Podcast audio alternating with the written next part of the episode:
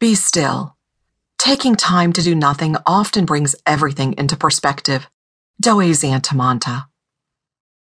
In today's fast paced society, the majority of us are on information overload, exhausted, worn out, and depleted.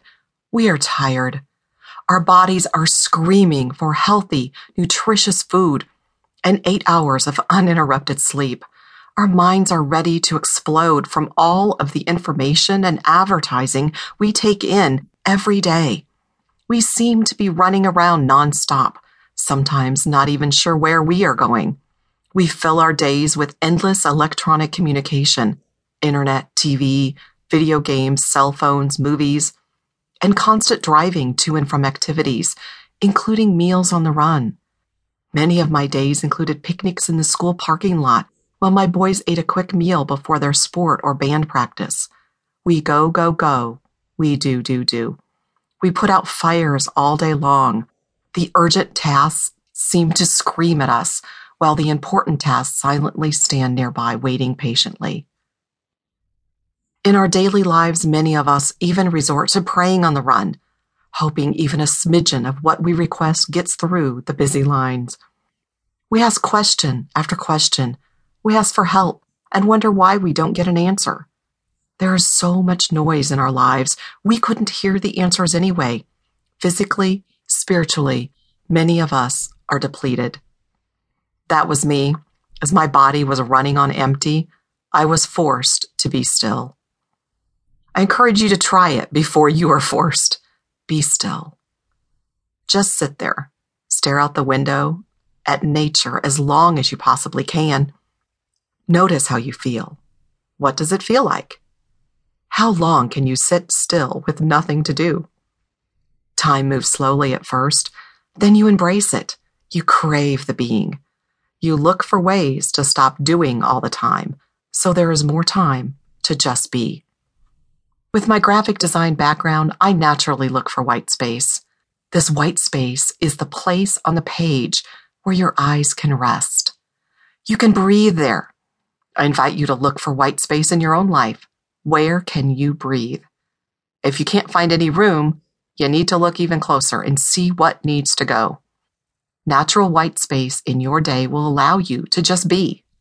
For me, it looks like quiet mornings with a cup of coffee, enjoying nature. It's my time to regroup and just be. No hurry. I had to give up my morning rush, though. Rush, rush, rush, go, go, go. It was exhausting and I was exhausted. Last winter, the polar vortex swirled around central Indiana where I live. As the days grew shorter, so did my patience. I would hear God say to me, Be still and know. I thought, I am being still, but I don't know what you are doing. Soon I realized that I didn't need to know what he was doing. I had to make the concerted effort to be still. And honestly, if you can't be still with yourself and slow down, you can pretty much guarantee that eventually God will put something in your path to make you still. I was completely exhausted, but continued to press my body and schedule beyond healthy parameters. God was trying to get my attention. Again, I say, if you don't force yourself to slow down, God will. I quit one of my part time jobs and began hiring help for my marketing company. I cut back on all volunteerism, except that which allowed me to be with my two high school boys. The rest of it was out. My friends were curious and rather stunned at what I was doing. Frankly, so was I. But I knew my life depended on it. My marriage needed work, but first I knew I needed to work on me. After that, I could assess better if the marriage could continue.